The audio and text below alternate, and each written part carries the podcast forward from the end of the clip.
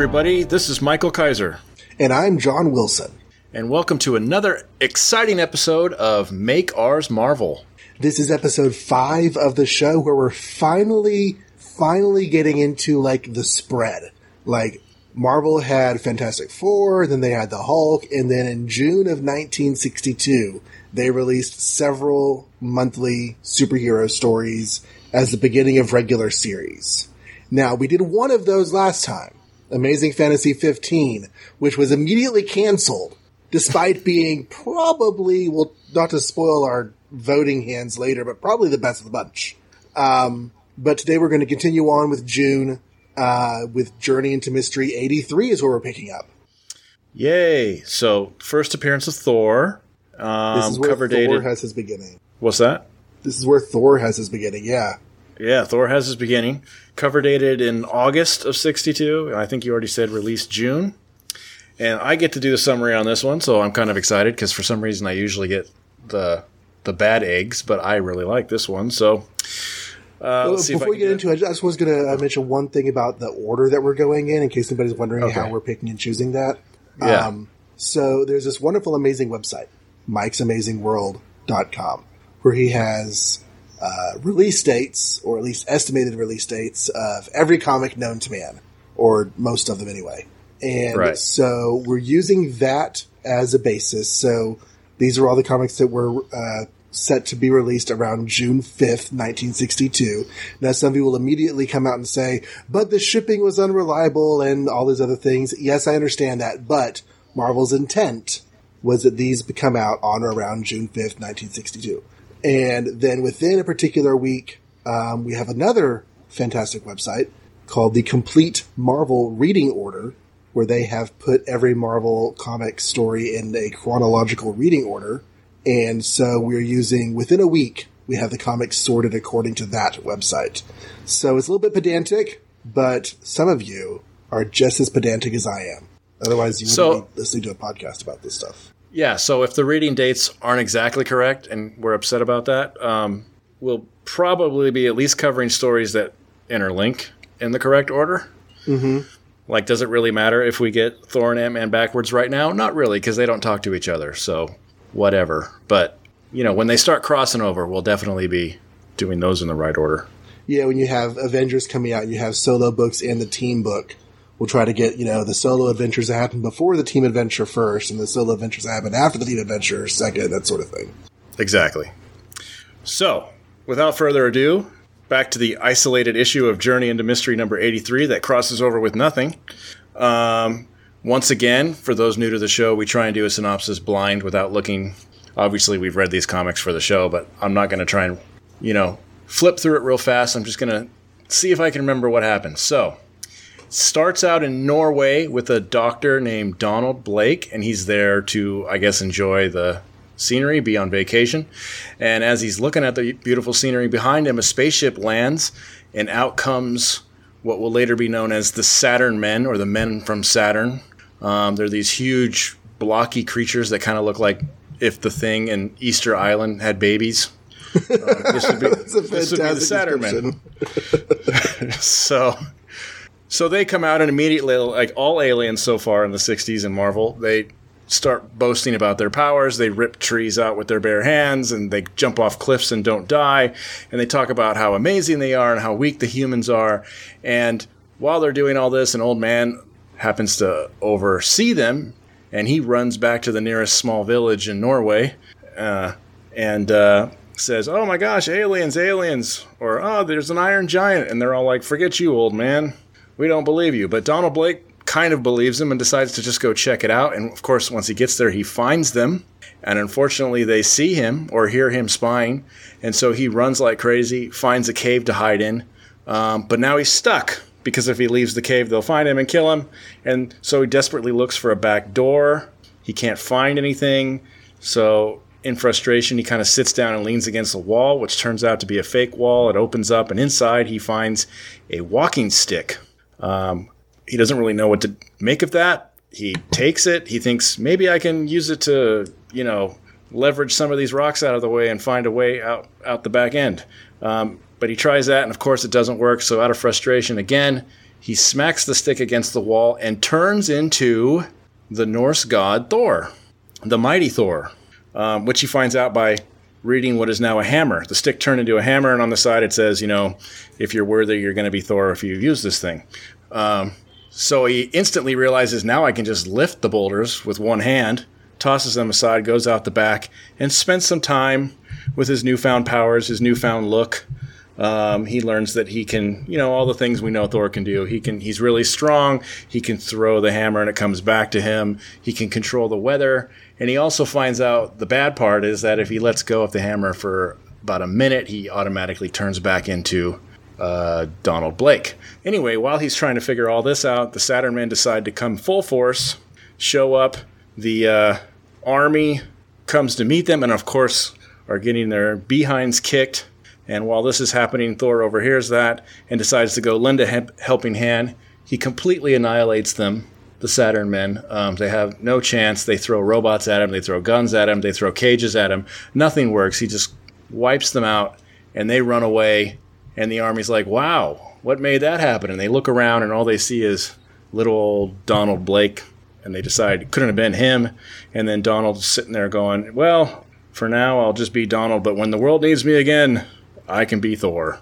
The end. Da da da da da. Mighty Thor. yeah. So, very good. Um, you remembered a lot more detail than I did. Uh, I don't think my Tales to Astonish recap is going to be as as complete as yours. Um, I actually just uh, well, quick... mine wouldn't be either, so don't worry. uh, we get another actual superhero. Like we talked about how these have mostly been monster books and like under the yeah. under the radar superheroes, but Thor's a Thor's a full on superhero like Spider Man was, without the um, without the mask, but doesn't need the mask because he turns into a person, a different person, completely different, completely different person. So yeah, really fun too. I think I read or heard something like Stan was like, "How do you top Hulk?" Well, you make a god. That's how. So that's kind of where that came from, I guess. He decided to just use a, yeah, Norse mythology. Um, it's interesting because they'll get some letters about the fact that they're using gods. And, mm-hmm. you know, the mm-hmm. only way around that is we're not talking about gods in the religious sense, we're talking about gods in the mythological sense. But I know right. people who consider themselves adherents of the Norse religion. I so, wonder why he picked Norse particularly. Um, and I've never found any reason one way or the other. But like for me, when I was growing up, I was kind of into this stuff, but I think I was more into the the Greek gods were more popular to you know as far as what I knew. Well, the um, the Anglo-Saxon area owes a lot of like like Tolkien and a lot of the fantasy, high fantasy that we consider now has its roots in Norse mythology. Right. So, as, more so than Greek and Roman. Right. So that's probably why more well read than I was as a child, I guess. I probably wouldn't know anything about Norse mythology except for Marvel Comics, to be honest with you. So, um, love this cover. I think Kirby, you know, love or hate Kirby. I think he's like most artists, probably better with some characters than others. Mm-hmm. Um, and I think he's great with Thor and Captain America and guys like that that just you know they want to put their fist in your face kind of guys. Um, I guess Hulk. The cover to, really to is good, extent. but there are some awkward Thor poses throughout the story inside. There are. There are, but I think I don't know if that's just. I mean, he must be overworked at this point. Like every book we've covered, except for Spider-Man, has been mm-hmm. Kirby, and even that had a cover by Kirby. Right.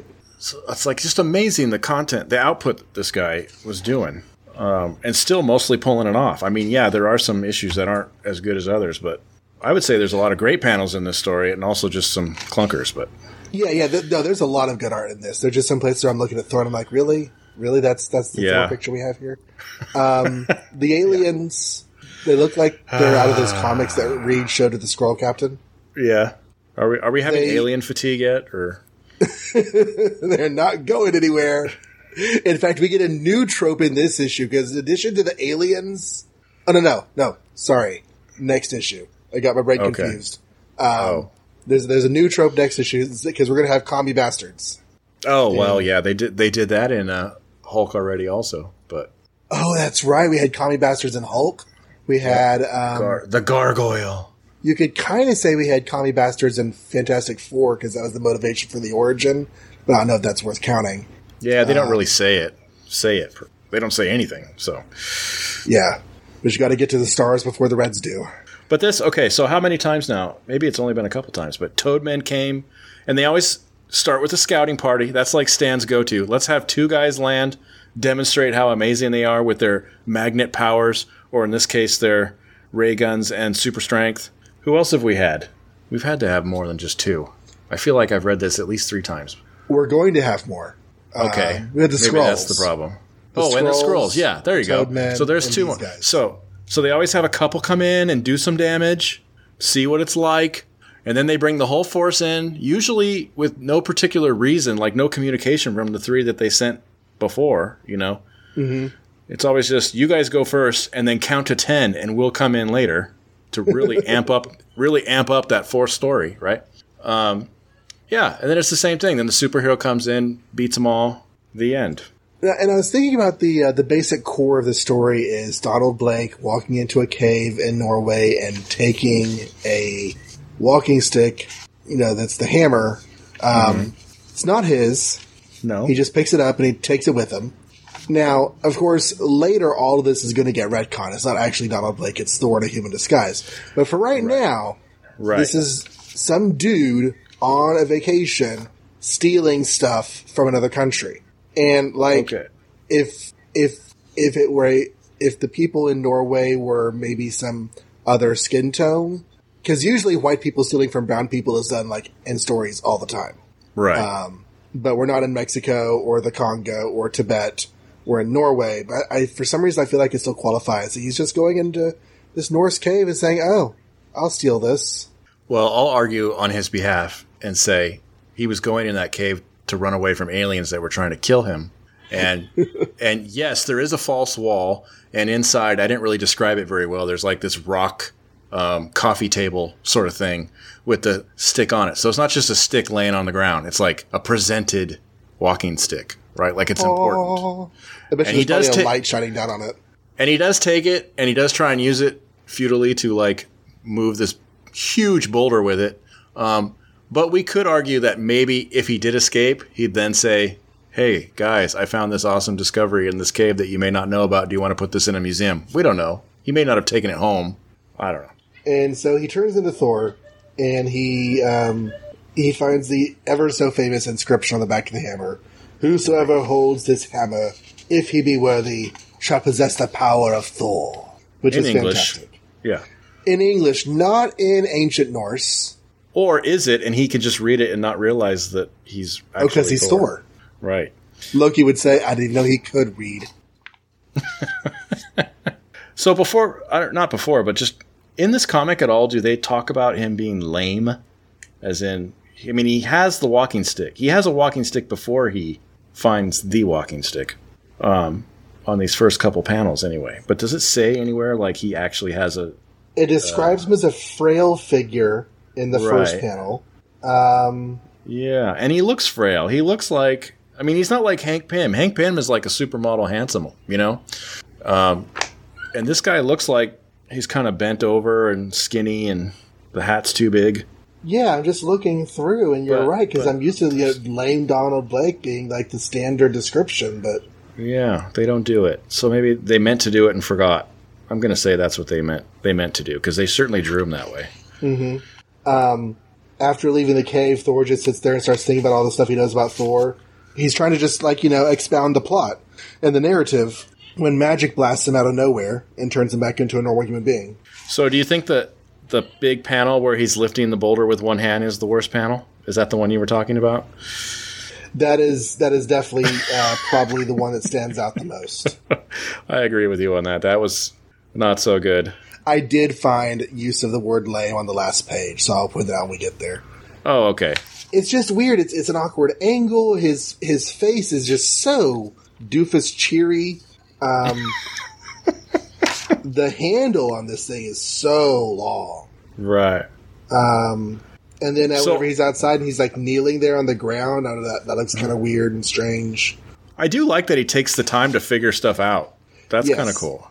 And Thor Thor's Day is named after Thor, and Yeah, like he does doesn't just come crashing out of the thing and start fighting Saturn men. Like he doesn't know what's going on, so he he sits down and tries to decide who he is and what what was the mythology he read as a child or Uh-huh. whatever he says. Um, but I I have read this before. Um, I really like Thor, but probably more in the context of the Avengers. Um, as with most Avengers, I haven't read a lot of their solo material. Um, I, for some reason, thought when Donald Blake turned into Thor, he became Thor. And I know you said, and I, and yeah, he gets it gets retcon later that Donald Blake is Thor, yada yada yada. But I thought for a while it was like a two personality uh, situation. It becomes more of that as time goes on, but Yeah. in these early days, it's it seems like he's just Donald Blake who, said, Totally. following the words of the hammer, has the power of Thor. Right. He doesn't turn to Thor and then go like, "At last, I'm free. I'm Thor again." Right. You know, or they're not swapping bodies like Rick Jones and Captain Marvel. Or Billy Batson and Captain Marvel. Well, that's that's are they swapping bodies? I thought about that too, but I wasn't sure if that was just Billy Batson in his wise and strong state versus his child state, or if that actually is a different person. I always thought it was a different person, but I'll be honest, I don't know the mythology of Captain Marvel nearly as well as I should. Yeah, I don't either. Um, the the thing that this origin establishes that is going to be around for a little while. It doesn't stick around very long in the context of 50 years of history, but for us going through these issues, we're going to have it for a while. And that is that different numbers of hammer taps can do different things. Yeah, And yeah. it's just, so it's like- yeah. I mean, when you double click your mouse, there is like a subroutine. When you click it once, before it acts on the click, it waits to see if there's going to be another click. And when there's not, it acts. The, does Yeah. the hammer have a subroutine of programming built into it? Or And is this one of those one beep for yes, two beeps for no type of things? I don't know. So right now he stamps it twice to create rain or snow Uh huh. on lightning, and he stamps it three times to turn that off. If he stamps once, he turns back to Donald Blake. Um, And I'm, not pretty what sure at one of these stories he's going to stamp it four times. Okay, so we'll have to write that down and start keeping track of whether he's consistent with his stamping.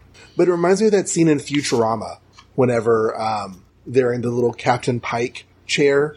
One beep for yes, two beeps for no. And she beeps twice, and he says, Oh, that's a double yes. Right. Maybe the hammer is just magical and understands intention. I don't know. It is a magical hammer. It does many, many amazing things, as we will see in future stories. Yes. Um, and then he just kicks butt. And this is, I just love all this. Um, this is where Kirby shines with Thor. I mean, this fight scene is just probably the best fight scene we've had so far, in my opinion. Yeah, the action here is really good, and all of the aliens have their laser guns, which on the cover look just like assault rifles. But now they look like alien laser guns. Yeah. Yeah, they do, don't they? Wow, I didn't notice that. and he chases them off and he's like nothing can conquer thor nothing i mean turns out there actually still is a whole lot out there that can con- conquer thor but i mean don blake he's been you know he's probably feeling unbeatable for the first time in his life ever so i don't Yeah, blame and- him for getting a little crazy And right, power exactly, rightly slow. He just like stemmed off an invasion all by himself, so that's pretty awesome. and he has this cool red cape Yeah, he's like, like you said, the first, maybe first Marvel superhero we've had because Fantastic Four, like, like we've already said multiple times, were dipping their toe in the water about even being superheroes, and they've never really been the traditional superheroes. They're always more like a scientific family that explores weird things and fights bad guys sometimes. Mm-hmm. Um, Ant Man has not really been Ant Man yet. yeah we haven't even done that yet spider-man is Right. a superhero He is. but he kind of t- he kind of takes a lot of the conventions and puts them on their head i mean he doesn't really want to be a superhero he's going to end up being one but he Well, got the and who- powers and cashed in on them and he hasn't had any villainy yet. yeah his first issue was like how many pages? Eight pages. of 11 story. pages. Eleven pages of story, and it was all just about him being a jerk. So we haven't got to him like actually fighting any of his classic supervillains. So Thor and Hulk, of course, has just been the Hulk. monster. Been been a uh, monster that doesn't even like accomplish the major goals of the issue so far. We keep Yeah. saying that's that's Bruce Banner. Like monster just gets in the way. So uh, yeah, here comes Thor with his red cape and his blue outfit and his awesome hammer that can create weather and spin around and um, you know hit 15 guys at once and he's ripping through huge thick iron cages and it's like yeah this is a superhero it is pretty cool. Um, it is on that bottom row of panels there where they see Don Blake from a distance and call him a, a lame passerby with a gnarled Oh. old cane. Okay. And then, so why do they put Thor with two R's there? That's a total misspelling. Okay. They weren't trying it- for it- it- something. it's one of those hilarious things that you know quirks like like like, like Peter Palmer in Amazing Number One. Uh, Someone- one of those things, Someone thought it didn't look complicated enough for a god's name, so they added an extra R. something like that. Um, but but just like Spider Man kind of takes the secret identity thing and spins it on its head, this is this is something Marvel's doing. They're playing with the secret identity thing. Mm-hmm. Like this guy has a lame leg, and he turns, Right. you know, taps his cane and turns into a powerful uh, god.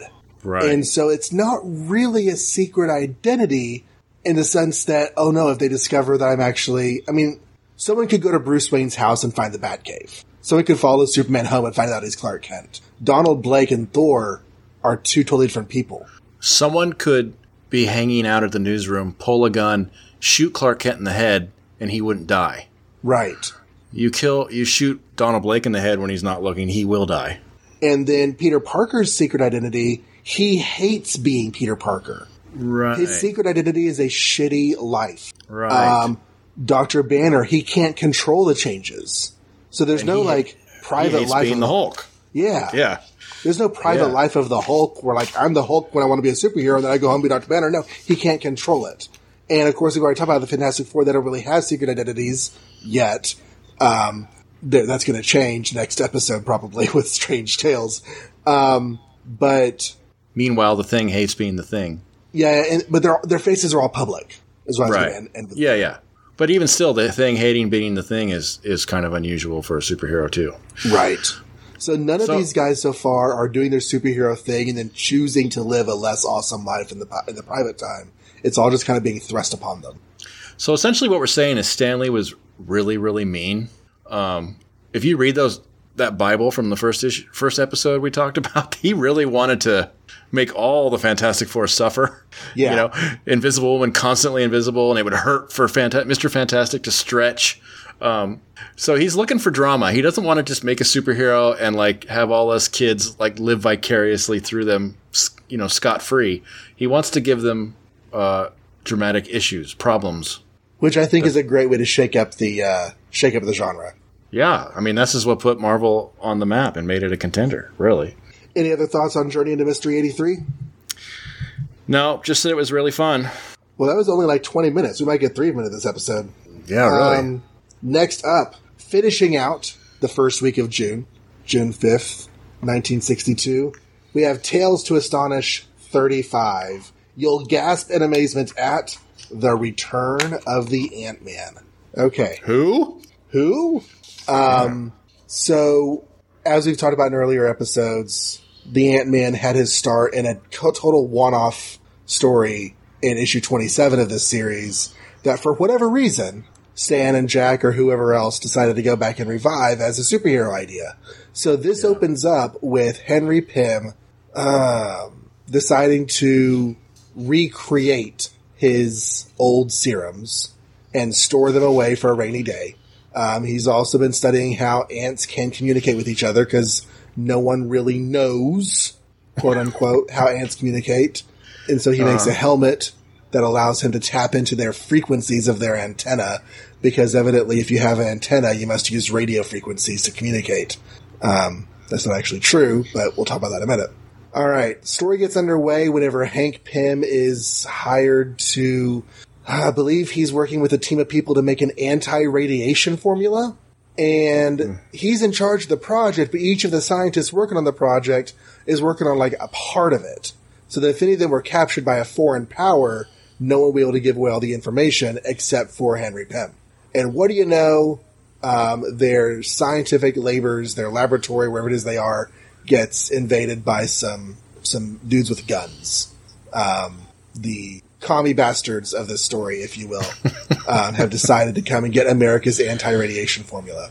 So Henry Pym goes home. Does he go home? I forget. He goes somewhere.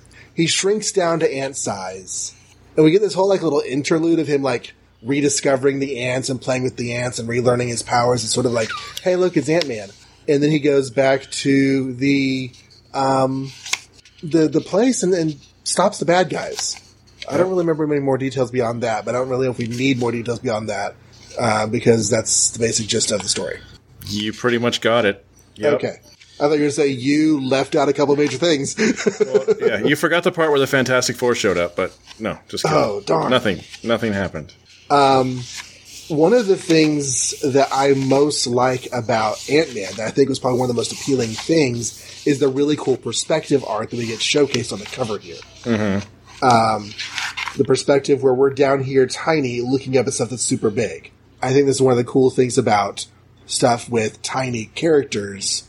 Uh, Honey, I Shrunk the Kids had a lot of fun with it. The Sure. Pl- Planet of Giants Doctor Who story had a lot of fun with it. Um, and actually, the Planet of Giants Doctor Who story, they were wanting to make that story from the very beginning of the show. Like, Planet of Giants was one of the opening story ideas whenever they were coming up with ideas for the show. They just didn't get up making it till the end of the first production block, i.e., the beginning of the f- second season. Um, but yeah, so we get a little. I'm just opening the book here. We do get a little bit of recap from uh, issue 27, only for like two panels. Okay, so to me, Marvel, I could be wrong because I've never made a list where we count all this, but to me, Marvel has way more smart people than most universes. Like super scientist kind of smart people. Yeah, I'm not talking like the seven different kinds of intelligence or anything like that. I mean like the stereotype, I like Bunsen beakers, you know, and inventing things kind of intelligence. Um, and Almost I always, everyone so far. well, yeah, everyone except, uh, yeah, every book we've read has somebody. Uh, Reed Peter Richards Parker. is super smart. Peter Parker's super smart. Bruce Banner's super Banner. smart. Don man. Blake is not really talked about in the first issue, but he's like one of Oh. the best surgeons in the country.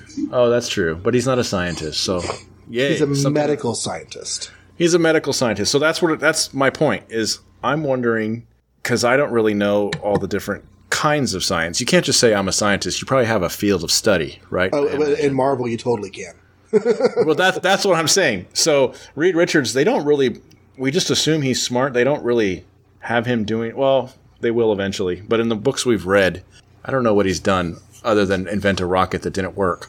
But uh, like we assume that he had something to do with the tower he lives in and all that. So he seems to be like a builder kind of guy.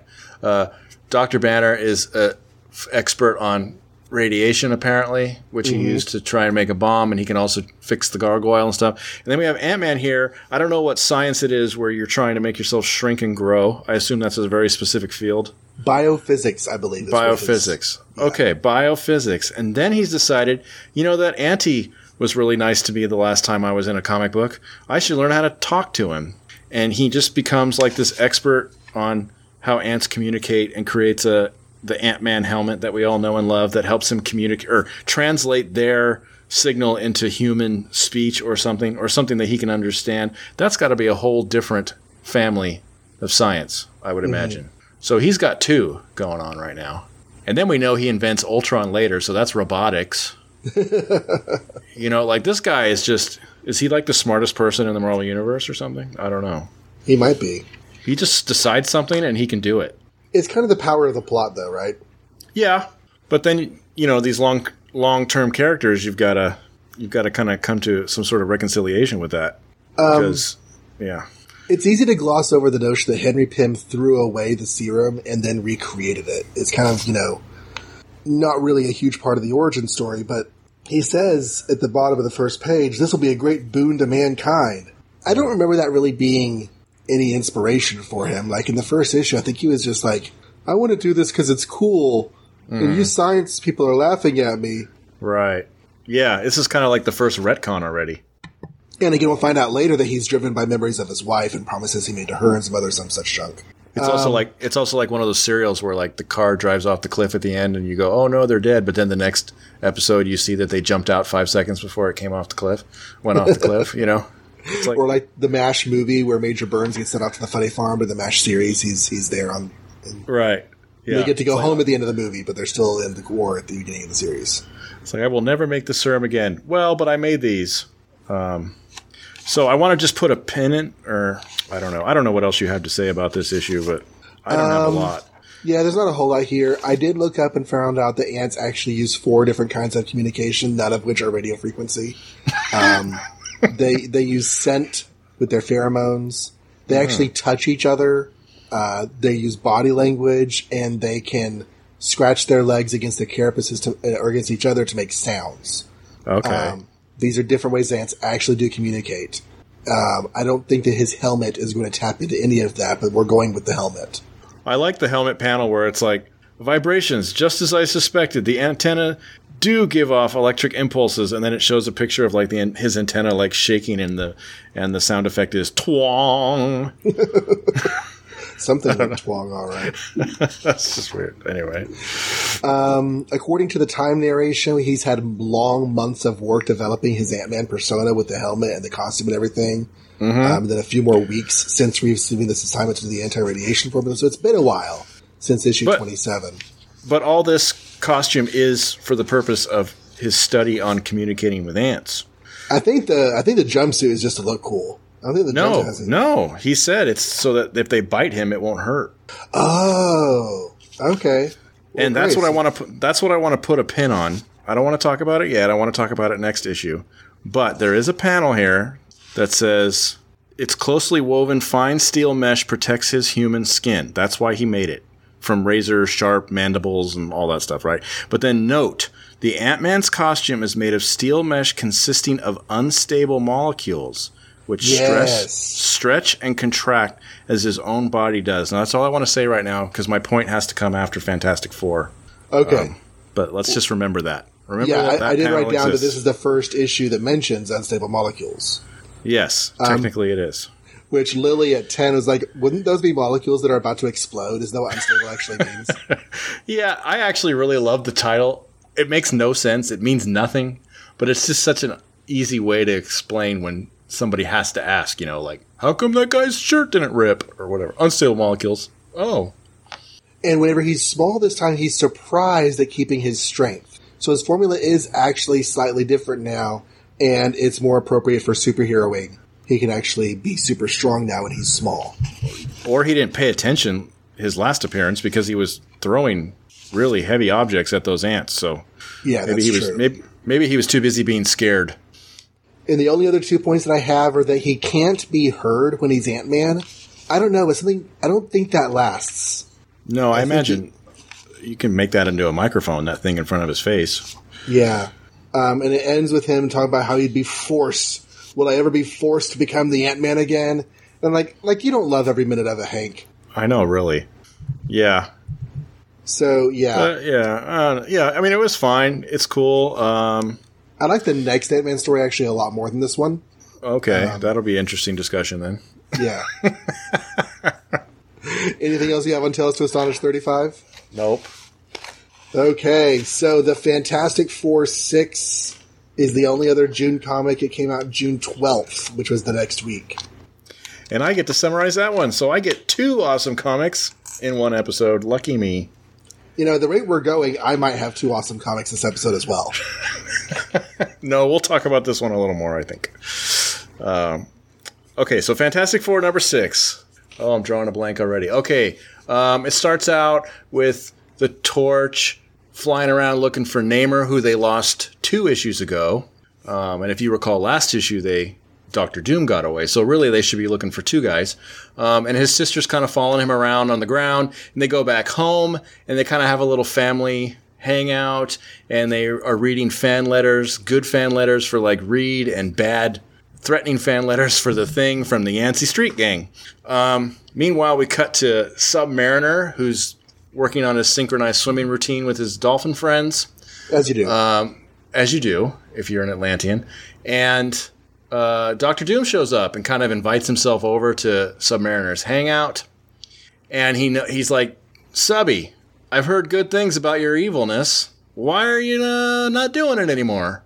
And then he sees a picture of Sue on his like nightstand or his mantle or on his chair or something. And he goes, "Oh, you don't want to fight the Fantastic Four because you got the hots for that girl." And he's like, "Shut up, man." So then Doctor Doom goes, "But think about it, man. They killed all your people. You know, the humans tested bombs underwater, and all your people are gone." And Namor's like, "Oh yeah, that really does make me mad. So I'll tell you what, I'll help you out as long as we don't hurt Sue." Doctor Doom's like, "Cool, man. I got this awesome magnet thing. Let me show you. And he shows him, and it's like a remote controlled magnet that flies around and it connects to some statue's head and it pulls it out of the ground and it's a super huge head and stuff. So it's like really impressive. And he goes, Now we're going to plant these where I tell you to, and then we're going to have a cool plan. And they high five, and it cuts back to the Fantastic Four. And Johnny is like snooping around uh, Sue's bookcase and finds a picture of Namor in her in her possession. So they both like kind of like each other, I guess.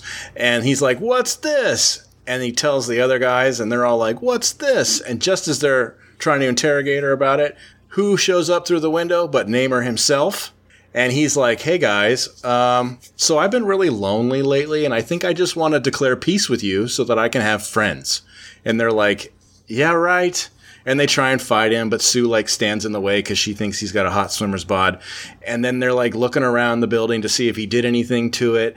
And just when they decide maybe they believe him, Namor says, I'm going to take Sue for a walk in the park. But before that can happen, the whole building starts shaking and they look out the window and Doctor Doom is in a ship and he's pulling their building off its foundation and tugging it along with him into space because Namor planted magnets in the basement.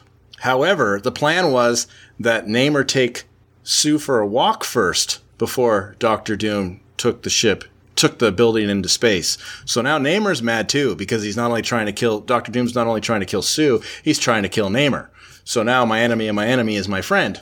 So they scramble to get their space helmets on and stuff, and all the Fantastic Four members try and stop Doom's ship somehow, and they all fail miserably.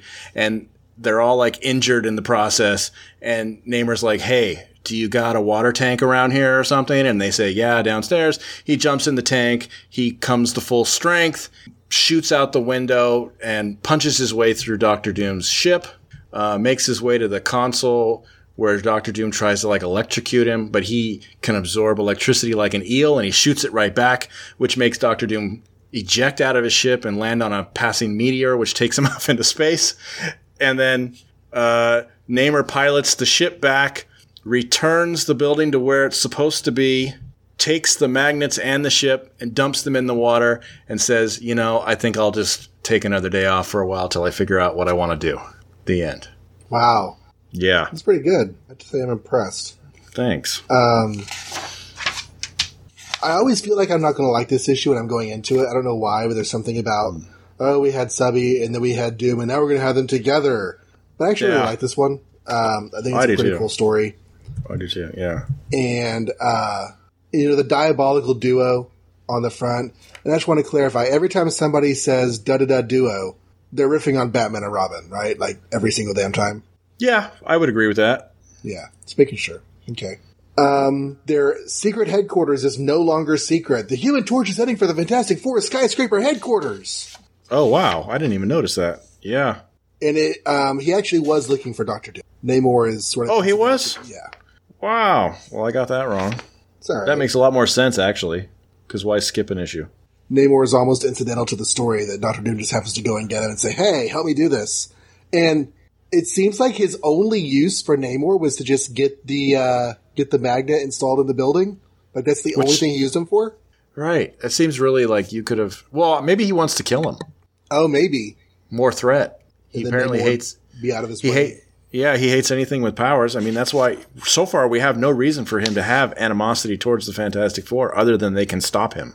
Mm-hmm. So same with Namor. Namor could stop him, and has been known to hate tyrannical dictators in the past.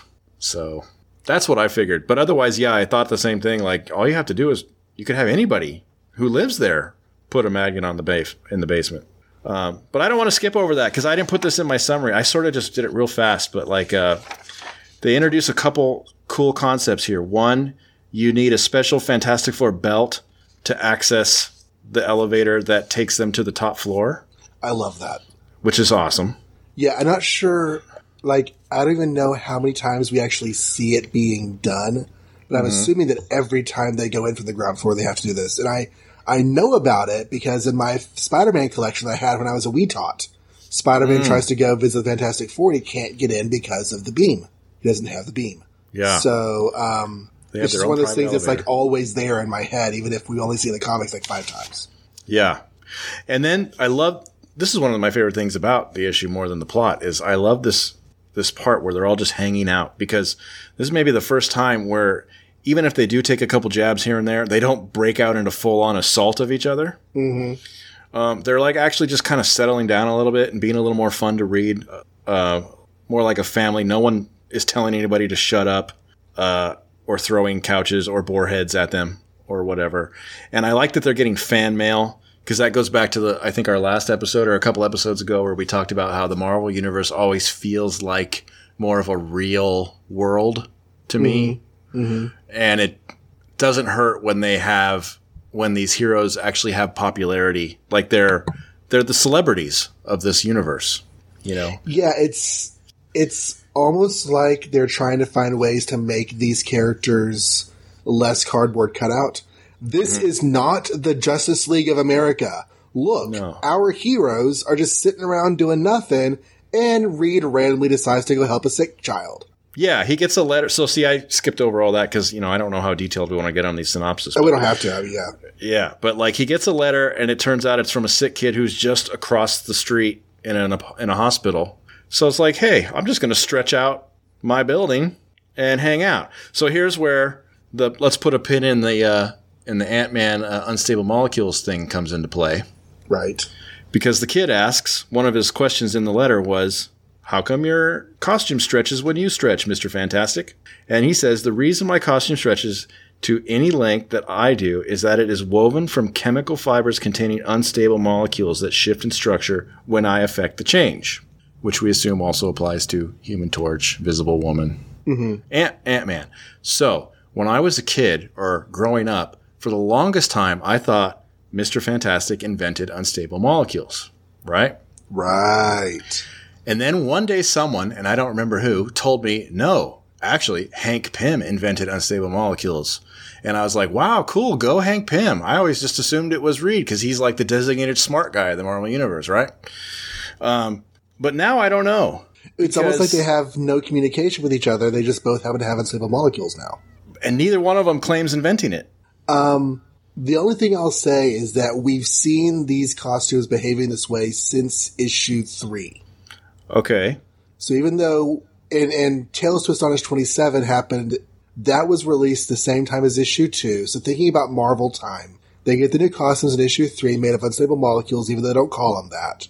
And then there are months for Ant Man between twenty seven and thirty five. So in theory, developments in unstable molecules by Reed Richards could have been made known to Hank Pym somehow, either through scientific journals or um, he right. uses his ants to spy on them and find out what they're doing and everything else. Okay. I don't know what. But so th- I think there are ways we could retcon it, but probably Reed Richards is the one making the molecules. But you could say that exact same sentence backwards, and it still works for me. That Henry Pym did it in before. Reed Richards three? read the article. Oh yeah. Why not? Who's to say when he when he did it? He's been a scientist for a while. That's true. And he his clothes shrank in his first appearance, even though apparently that's impossible. Well, his clothes got wet. Okay, but Mr. Mr. Fantastic and their his clothes stretched in Fantastic Four number one, so they're wearing unstable molecules to space, which makes sense because hey, if you if you have this fabric and it exists and it never rips, why not wear that to space, right? That's true. Um, but so then I'm just thinking like, you know, there's chron- there's release date people like you and me, and then there's chronology people. Why couldn't Ant Man one and two take place before FF number one? There's nothing that says they don't, or vice versa. Yeah, mm-hmm. I mean, it, it really could go either way. So maybe they'll say it eventually someday that Reed Richards will have claimed that he invented it. Maybe that's where it comes from. And I right think now, that, I think usually in the does. future when people need unstable molecules, they go to Reed. Yeah, but I, I like I like the notion that just because they haven't said, I mean, or rather, because they haven't said, it could very easily be Hank Pym as well. Yeah. It's definitely not be... Bruce Banner because his clothes always get ripped by the Hulk. yeah. And plus, that would be three different areas of study for Hank Pym. So maybe we should give Reed Richards something to be a genius about. um, another element that's important that we, uh, we don't want to gloss over is the introduction of the Yancey Street Gang. Yay! That made me really happy. Now they're going to do lots of retcons with the Yancey Street Gang and Ben Grimm's relationship to it. But for the longest time, it's just these kids in the corner. We never see them, and they're always mocking Ben Grimm. Uh, it feels like this is not the first letter he's gotten from them, even though it's the first letter we've seen. I've heard from those mealy mouthed braggarts before. They get their kicks out of trying to rule, rile me. Yeah. Um, the letter they sent was, if the thing will meet us on the corner of Ashby and Main Street, we'll knock that chip off his shoulder and make him like it. and how does he answer? Go ahead, say. It's amazing. He takes a, a square, like three inch thick chunk of metal. Yep.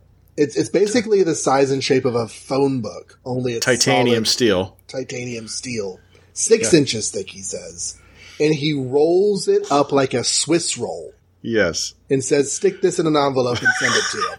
I loved that. And I love Johnny's face on that last panel too. Ooh. like like even Johnny who doesn't like you know, the thing and Johnny always poke at each other, but even he can't help but be impressed right? by that amazingness. Um, but yeah, Yancey Street is like it seemed like it was Stan's just shorthand for anybody who grew up on the streets or was streetwise or street smart. Because not just the thing, but I, I swear, like Nick Fury, old school pre Samuel L. Jackson, Nick Fury used to say Nan- Yancey Streeter all the time or something. Um, anybody who chomps on cigars and doesn't talk with perfect English knows about Yancey Street.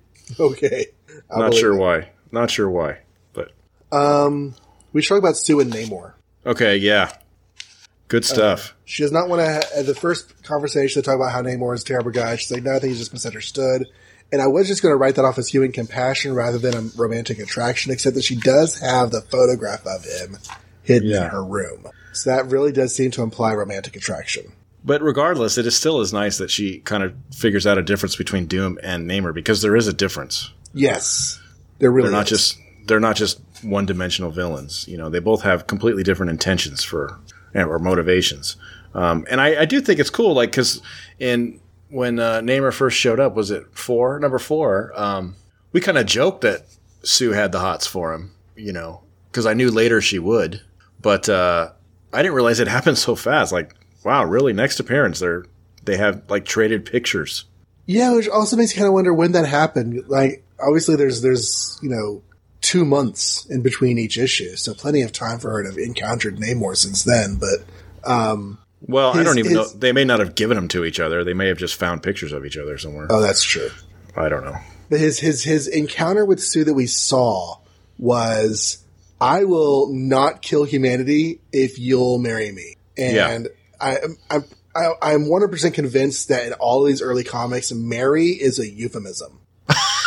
Yeah, yeah, they it's can't a say kid's that. comic. So if you'll go back to my place and bang, then you know I'm not going to kill everybody. She's like, "How can you ask me to do that? What what kind of decision is that?"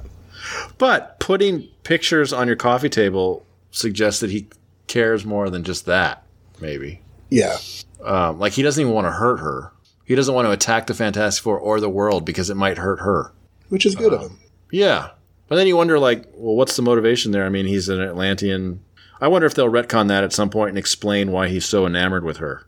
For some reason, I can understand why she'd be, you know, interested in him because he's just, you know, an Atlantean and a prince, and he looks good and super powerful and all that, and he's like obviously troubled, so that sometimes attracts women. You know, when you're the the bad boy or whatever. Um, but I don't know why he would want her necessarily so quickly. Maybe she's just the first human woman he's seen. All of his people down in the water are blue. Well, he fought with the uh, invaders and All Winners Squad and all that. But Yeah, that's 20 years ago. it's been a while. Yeah, that's true. Twenty years ago. It's been a and while. he did been have the prison. police woman back then that he had kind of sort of not really romantic as the 1940s stories, but there was a police woman that he was friends with back in those Okay. days. Was she blonde? I think she was blonde. Yeah, Well, there we we just solved the problem. Give us Sue reminds prize. him of his police woman friend. Yes, I love that. Okay, I'm down with that. That's my continuity. Um, when we see Doctor Doom, page six, he says, "Show me the puny mortal who does not tremble at the name of Doctor Doom." And I'm like, you know, at this point, probably lots of puny humans haven't even heard of him, right? Maybe not the name, but if he was standing in a room with me, I'd be pretty scared. yeah, But yeah. basically Darth Vader, or Darth Yeah, I Vader is sk- basically Doctor Doom. I skipped over all that too. His technology is he's got a plane that can also turn into a submarine, and there's all these. Like, it's a really cool scene of like them going into the destroyed Atlantis and checking out Namor's apparently oxygen filled room. It's, it's like really cool designs. I found it kind of haunting. going past all those Yeah. abandoned, decrepit buildings. I mean, Yeah. when we get to the first annual, he's going to find his people, but right now he has no clue where they are. There's the entire world full of ocean, and he has no all he all he has is the wreckage and the ruins. Um, but yeah, And that helps. inside his with- room, there's no water. Well, Doctor Doom's just standing there. I assume there's no water. Yeah, and it's, like why you're an undersea creature? Why Oh. is there no water? Maybe he can press the no water button and have guests or something. I don't know. Uh, it goes. well, he's also he's half, so maybe that was designed specifically for him because he doesn't always want to be in the water. I don't know. Do we know that he's half? Was he always half? Is he half, or am I making that up? No, he's half. Okay, They, they yeah. establish it in uh, Marvel Comics number one that he is okay, he yeah. is an Atlantean woman with a human. Okay, so maybe he just likes living in both worlds a little bit. Um, you know, just we fast forwarded before. Have you ever read the Namor series by John Byrne? I've not. I've read none of that.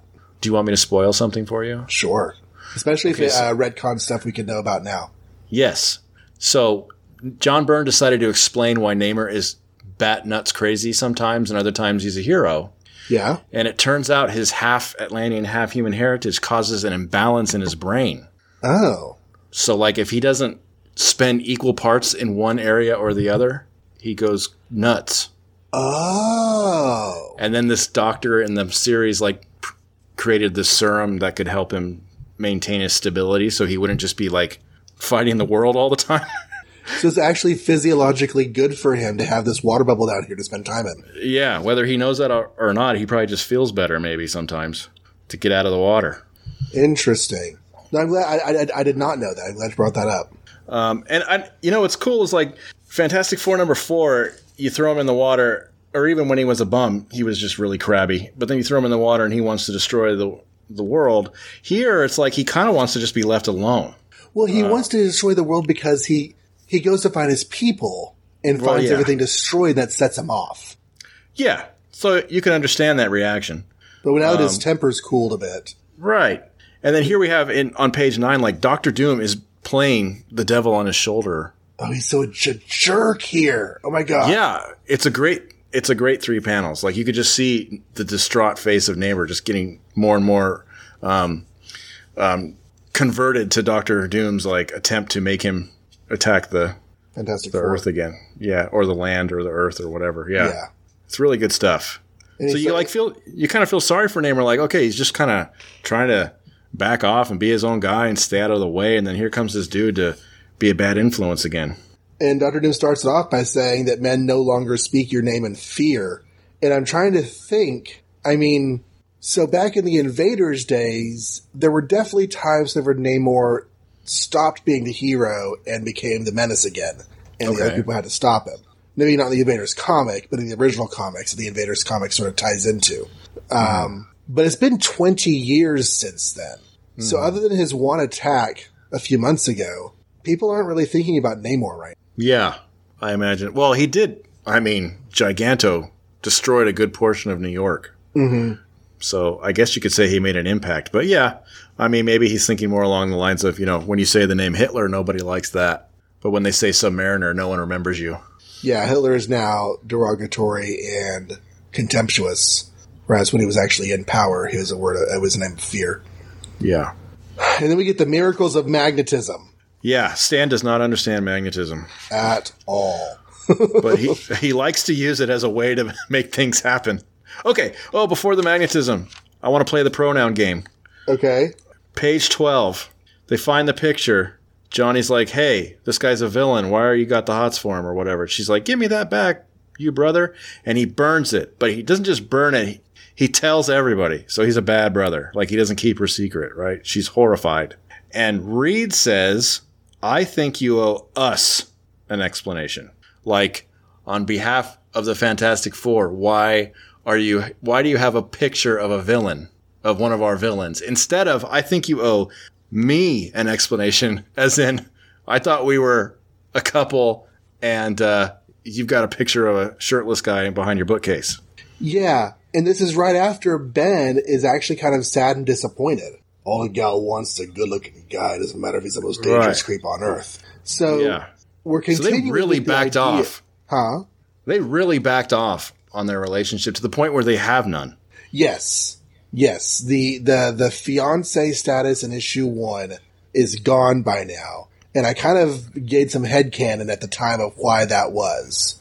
So mm-hmm. their relationship is basically done now because he's turned them all into freaks. Yeah. Um, and they've, they've, they've been rebuilding. They're a team again, but Reed is really hedging his bets with her. He is not making any assumptions. Maybe and hedging his bets more than she would like because I think she would like him to be a bit more assertive about it. Yeah, because like to me, you know, Reed and Sue are just a couple. They're an item. They always are. They always have been. But if I really think back, other than the one line about them being engaged, they've made no real reference to them being a couple at all. Yeah, it's been gone. No kissing, no hugging, no cuddling. When Doctor Doom took Sue as a hostage, it was very business like, okay, be careful, pal. And she's like, okay, buddy. You know, like, like, yeah, there's just nothing. There's not even an, a hint that Reed even thinks she's interesting. And they're going to get re-engaged in the future. And at that point, it's like all hearts and flowers after that. But mm-hmm. there's no, it's just, part of it is the way Stan Lee handles engagement in comics is like, you go from thinking a person is interesting from a distance to engaging to be married. There's yeah. no like, there's no intermediate step. yeah. Yeah. Um, well, let's go but, with your head canon and, and just assume that there was a really, really bad fight. Right. And they're both, they're both just like completely cold towards each other. And it's going to be a while. And maybe she still, you know, has that relationship with Reed in the back of her head. But right now she's also got this picture of Namor. Namor's pretty hot, especially without any clothes on. Like he's walking on the streets there on page 11. Well, like, yeah, that's a good scene. If there if there is any hots for Reed, she has no mention of it in this right. issue, which you think she would. Like her only her only concern is that one, the Fantastic Four don't kill this guy that she's into, and two, that she's into a guy that the Fantastic Four won't approve of. Right. She never says anything like, "I hope Reed doesn't get upset." And Namor shows up, and uh, everyone immediately goes batshit. Now I understand it's Namor, but yeah. their thought is he's put a trap somewhere in our building. I mean, which which is true, wrong, but yeah, how that? where did they get that, that idea? He comes in and says hi. And they're like, "Oh my god! Search all the floors, Johnny. You take those floors, I'll take these floors." Yeah, um, and right before that, Johnny, I really like this. He like makes a flame circle underneath uh, Namor's feet to like drop him, um, and then Namor's like, yeah, but I can fly. So that was really stupid. But then there's this panel where he's like, my flame has run its time limit. Mm-hmm. Has that happened yet? Or is this a new thing they've decided to add to him to make him less powerful? Um, yeah, I think this is it. And it becomes yeah. a really common plot trope and a plot mechanic device. Oh, yeah. In Strange Tales. Oh, yeah. It's horrible. But um, but here, I think this might be the first time that his flame has run out. And what has he done? He just lit up, flew around Namor, burned through the floor, and oh my gosh, I have no more. And he calls it a time limit. Like this is a thing that he knows about. Right. Yeah. I wonder what the time is. 30 seconds, an hour, whatever. Anyway. Usually it's more like a strength thing. Like he just runs out of flaming energy. He just can't do it anymore. Yeah. He runs out of gas and um, needs to eat charcoal or something. So you know, the, the, the building flies up and Namor realizes he's been double crossed. And like you said, Doom's just trying to get rid of Namor with them. And that's, that's mm-hmm. his entire plan to get Namor in the building with the four, get rid of all yeah. of them together, rule the world. Yeah. So other than the science, it's a pretty good plot. and the miracles of magnetism. Yeah, and ripping a building off the foundation and that not having any issues with putting it back later, you know, all that stuff. It is that such drives me crazy. Thing. It is such a thing the plumbing yeah. and the electrical and forget the like dozens of feet of foundation. I know. I would love for there to be an issue someday for in some movie or something where the superhero puts it back and then the, the tower just like falls over and crashes into a whole city or something. That'd be hilarious. I'm not saying that putting a building back into its place is like reattaching a brain to a brainstem, but there definitely is a lot of complexity going on there that you have to reconnect. I mean, it's not just yeah. insert the slot. Yeah. Not to mention, I assume, just for the sake of story, that this magnet somehow envelops the entire building so it doesn't crumble apart from the pressure of a jet oh, pulling yeah. it in the first place. But But that's just comics. It's just comic science. That's just comics. Yeah, Superman lifts stuff all the time that doesn't break for some reason. So Johnny flies out into space, and it seems like such an idiot, idiot move. But then I remember we have talked before about how limited the casual kid's understanding of space was at this time. Or Stan Lee. Yeah. Also, well, Stan Lee knows that it's a vacuum. Yeah, he at least has that down. He just. But they also have all the windows open, and the only protection they have is air helmet thingies. Right. So you would think, what about cold and and getting through the Earth's at, or uh, you know, the whole like everything being super hot when you go through the Earth's, uh, whatever that thing is. So that's if you're falling. If you're falling at speed and Oh, the, the right. wind friction can burn you. If you're launching, I don't think you have to worry about that as much. Oh well, see, I don't understand space either, so it works out. but like Reed stretches his arm out to grab Johnny, and it's like that doesn't freeze him to death or anything like that. But hey, unstable molecules, maybe that answers that question. But the uh, the the rocket exhaust does scorch him, Yeah. and they just have Yeah. all the straps like lying around. Look at that big strap nest they put him in there. Well, That's they have really the crazy hammock. They have the helmets lying around too. I guess they were planning. I guess they do have a rocket in their building. Yeah, they're So they're you could geared argue. for space travel. You could argue they're geared for space travel. Um, I love how like kind of calm Namor is through this whole thing. Like this entire issue, and maybe that's why I feel so bad for him is because like nothing seems to really. He's sort of just wandering through it in a way. Like I haven't decided if I'm a good guy or a bad guy or what I am. So I'm just in the now. I'm in the moment um, until I save everybody in the end. hmm But even like when Namor or when Doom double crosses him, he's not super upset about it. He's kind of like Vulcan about it. Like, well, looks like I got double crossed too. Oh well. Oh well. Um, He did call him a dog though. Oh well. and I'm running out of things to say about the comic. I mean, uh, this Yeah. is Doom appears to die. I really hope that they don't just have him appear back and not explain what happens because he gets he he manages to snag onto a meteor that's going into space, as far as I can tell, or was it going towards Earth? No, it's going out. It's out, out away from Earth, out towards Okay. space. So if he doesn't run into like an alien, well, shoot, Earth's being attacked by aliens every five seconds. That's probably what's going to happen. Yeah, actually, that's exactly what happens. Okay, there you go. because for a while we have a series of deaths. Doctor Doom dies at the end of every adventure. In the next issue, the cool part of the story is finding out how he survived the last issue. Uh, this is an, uh, this is an idea in comics that just doesn't happen as much anymore. You don't really have any. How did your villain get from there to here? It's just Mm-hmm. this is the villain showing up, but they did it a lot in uh, Fantastic Yeah. Four and Spider Man Yeah, Um, and Batman, and Batman. Joker.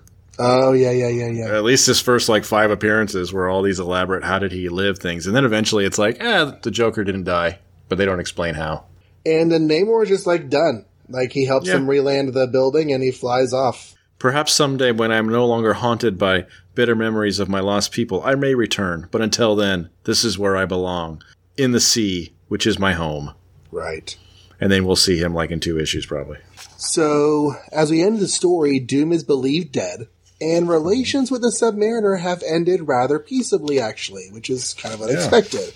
With him Yeah. helping them defeat Doom and guiding the building back into place, and for Namor's part, he seems like he might be feeling less hostile. He's just hung up on the memories of his lost people, which is understandable. Yeah. Um, and that's really the Fantastic Four. You have any other thoughts on this that you want to mention before we go on, or before we wrap up? No, just that I like this issue a lot too. So we had two out of three issues that I thought this episode were pretty dang good. Okay, so um, then we have our June 1962 top and bottom picks. Oh boy. So what's the range here? So we have Amazing Fantasy 15 and Oh. everything we talked about today. Well, man. You know, when we were reading Amazing Fantasy 15, that was definitely my answer for best pick. hmm But then we kind of read Journey into Mystery 83, and I really liked that a lot too. Uh, so I'm still going to give it to Spider Man because top to bottom, that was the best story Stan has given us so far. I mean, with Thor, I think I mostly liked it because the fighting was super fun. But there's not, a, there's not, it's definitely missing like the motivation factor. Um, whereas Spider Man really hit home on, you know, really fired all cylinders on who Peter Parker is and why he is Spider Man. Um, and my least favorite, that's going to be easy. I'll just say Tales to Astonish number 35. Mm, Ant Man. Ant Man just hasn't been doing much for me so far, but what did I expect?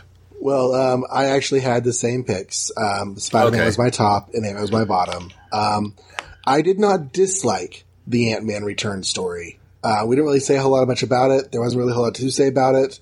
Um, it just was not as high as the others. Um, No. And the origin of Thor and the Doom Namor team up are kind of competing for second and third place. Um, there are things about both that are good. I think the Doom Namor team up is a better story.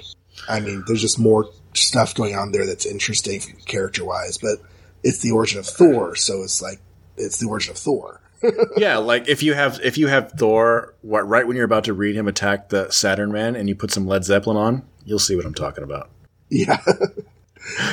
okay. Well, um, I think that is the uh, end of our episode. Um, wow, it's picking me up really loudly for some reason. I didn't notice that earlier. That's okay. So, what's our website, Mike?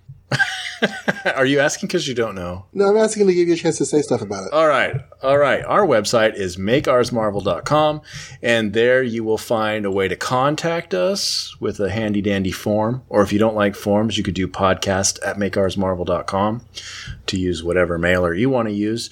Uh, also on the website, though, you can find various ways to follow us our iTunes link, an RSS feed, our social media links. Um, and if you don't care about any of that, at the very least, go on there because I like to post pictures that are related to the show we're talking about. So if you don't know what it looks like when Ben Grimm and the Easter Island has babies, you will know if you check out this episode's show notes.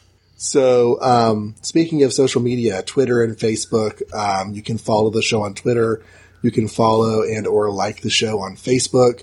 So we, um, as we're recording this, just in the last few days, have started hyping the show up on social media. We are in the middle of a countdown to the trailer, which, as you're listening to this, was weeks ago. But you know, that's how things work. So, just in a little bit of time that we've been talking about, we've had several people show their support and excitement for the show, or at least, you know, mild enough interest that they did something about it. So, Robert McDonald gets the Cupid doll for being the first person to support the show. He liked us on Facebook first. That's great. Yay, Robert. Uh, my daughter Lily Wilson has also liked us. Um, two very long-time supporters of so many of my endeavors. So I want to uh, mention Keith Mason and Ben Rush. We got a uh, follow on Twitter from my longtime podcasting friend Michael Bailey of the Fortress of Baileytude network of podcasts. Uh, friend and frequent co-podcaster Blaine Dowler of the Bureau 42 podcast network. Al Sedano from the Resurrections, the Adam Warlock and Thanos podcast. I'm also a regular number two guy on. Um, we have someone that I met at Dragon Con, but online he just goes by the 108th Sage. So thank you for the follow. Uh, Jason Venable from the podcast that goes Snikt, which if you can't tell is a Wolverine show. Um, the Epic Marvel podcast, which covers the uh, Marvel Epic collections, they dropped us a follow. Jack Alberti of the Comics Lost in Time blog. Scott McElroy from the weekly Drunk Pete web events. Troy Max, Mark Lax, Gord Tolton, the Crackathum podcast, Jam Bob, who happens to be in the same town that I live in, so that's crazy. Rob H. and Don Rabideau, who is a graphic designer over at donrabideau.com. And finally, Daniel Doherty of, um, well, the Dohertys.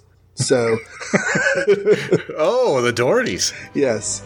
Thank you everyone for sending us your support through the Facebook and the Twitter. That is very, very kind. And hopefully you have uh, been enjoying the episodes. And I think that wraps us up. Yeah. I think we are done. We got three in three in this time. Awesome. Yeah. So until this whole Submariner and Doctor Doom team up idea gets a whole series devoted to it, Make ours Marvel.